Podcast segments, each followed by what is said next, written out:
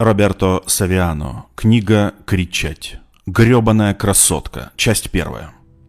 Когда-то мы в свое время встречались с самой красивой женщиной в мире.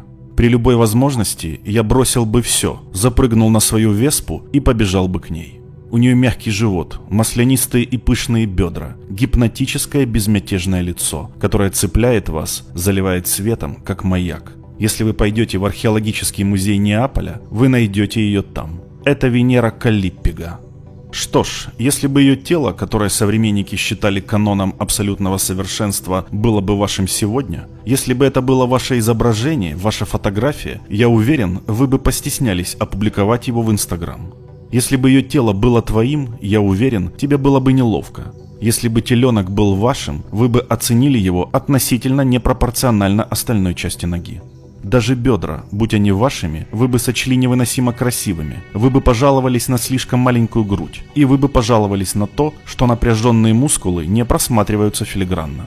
Примерно в шестнадцать-семнадцать, однажды утром, поднимая голову от подушки, я понял, что к ней прилипла куча волос. Не физиологическое число, число, которое не попадает в естественный цикл выпадения и отрастания. В тот день я нервно вошел в школу. Я оставался замкнутым между столом и стулом, онемел, думая о тех волосах, которые утром взбунтовались. Я надеялся, что это был временный стресс. Тревога по поводу вопросов никогда не была достаточно высоким рейтингом для тех, кто ждал ее дома.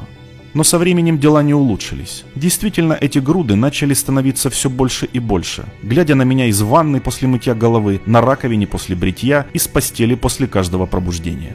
Даже волосы, которые продолжали быть моими спутниками, чтобы бороться со мной, изменили свою природу. Они больше не растягивались. Не было возможности выпустить их за занавеса плеч. Потом, через некоторое время, вообще перестали расти. Длинные очереди перед кабинетом эндокринолога, затем перед кабинетом дерматолога, наконец в коридоре трихолога. Одно предложение – андрогенетическая аллопеция. Это твоя мама виновата. Да, потому что именно мать пишет судьбу ваших волос, записывает это в ДНК детей. Примочки, мази, зелья, ничто не сдерживало волосы, такие прямые, такие длинные, такого цвета, как красное дерево. Мой образ, единственный, который я знал, больше никогда не появлялся.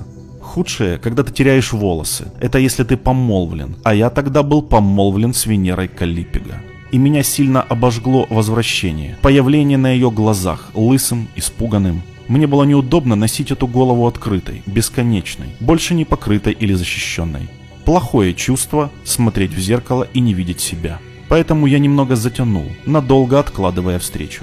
И чем больше я боялся этого приговора, тем больше я чувствовал, что уже осудил сам себя. Именно тогда я решил не ждать, пока оставшиеся товарищи бросят меня, а сам освободить их.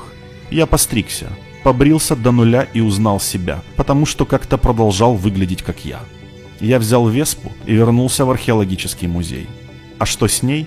Вы можете подумать, что она сделала? Что она тебе сказала? Ничего. Ничего не сделала. Она ничего не сказала, потому что ее красота заключается в следующем – не скрывать ее. Я знаю, что время, в которое мы живем, находится во власти красоты, той, которая количественно определяет первоначальное сочувствие по отношению к другому, мерку, по которой человек чувствует себя измеренным при первом ударе, первом выборе. Я лишь знаю, что трудно поверить тому, кто говорит, что это всего лишь видимая часть. Красота – это навязчивая идея, но прежде всего это риск. Риск гонорара, веса, формы, меры. Риск превратиться в бордюр, занавес, стену.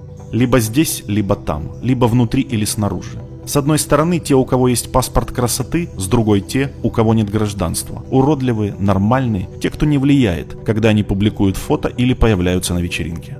В тот момент, когда вы решаете, что красоту можно измерить, вы идете на компромисс с красотой. Размер груди, рост, обхват талии, разрез глаза – все это очень рискованно. То, что не подпадает под канон красоты, становится ужасным выражением. Красота – это еще не все. Не попадайтесь в отвратительную ловушку альтернативы красоте, чтобы найти другие средства покорения. Красота – это не игра меры, и когда я говорю с вами о красоте, я имею в виду эротическую красоту, ту, которая делает ваш член твердым, заставляет вас мочиться, заставляет стучать в груди, заставляет выделять слюну. Я говорю о красоте. Что ж, эту красоту вы должны уметь всегда распознавать, а не измерять, потому что красота — это все, это ум, это талант, это детали, это открытость, это сочувствие.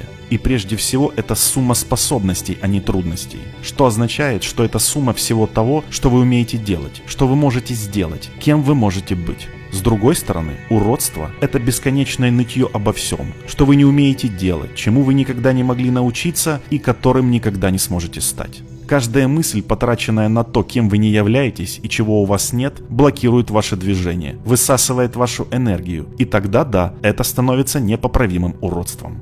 Это как жизнь. Вы не можете прожить всю жизнь, получить весь опыт, успеть все культивировать. Вам всегда придется выбирать, и каждый выбор – это дорога, по которой вы не пойдете, направление, путь, который вы никогда не исследуете, который навсегда останется для вас закрытым.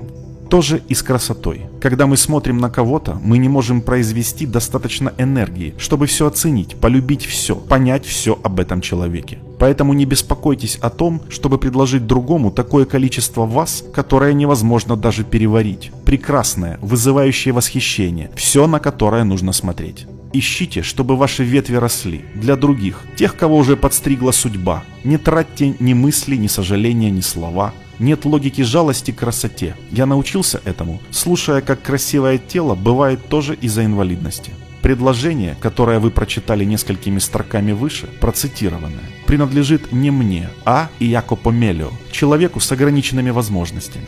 Это единственный способ быть неким, как человек с ограниченными возможностями. И даже в этом он меня убеждает. Не инвалид, как говорят и пишут, потому что у него не разные способности, а свои способности. Как у вас свои, а у меня свои. У меня хорошо получается ударить по бумаге, когда я бросаю ее в ведро, не вставая из-за стола. Ты хорошо открываешь пиво зажигалкой. А что насчет Мелио? Что умеет Мелио? Что ж, Мелио гладил как бог. Мелио возвышен, когда он высасывает нас, глядя как бог. И я также возвышен, когда попадаю в цель бумажным шариком, потому что я в этом жесте. Этот жест соответствует мне. Он принадлежит мне. Конечно, вы можете быть одним из тех женщин или мужчин, которые останавливаются на поверхности. И если вы остановитесь на поверхности, то только кукольное лицо, мускулистое тело, идеальная маленькая попка, волнистый локон будут для вас прекрасными. Если вы не можете погрузиться в эрос, в его глубину, тогда вы найдете прекрасным только то, что на первый взгляд было указано вам как прекрасное.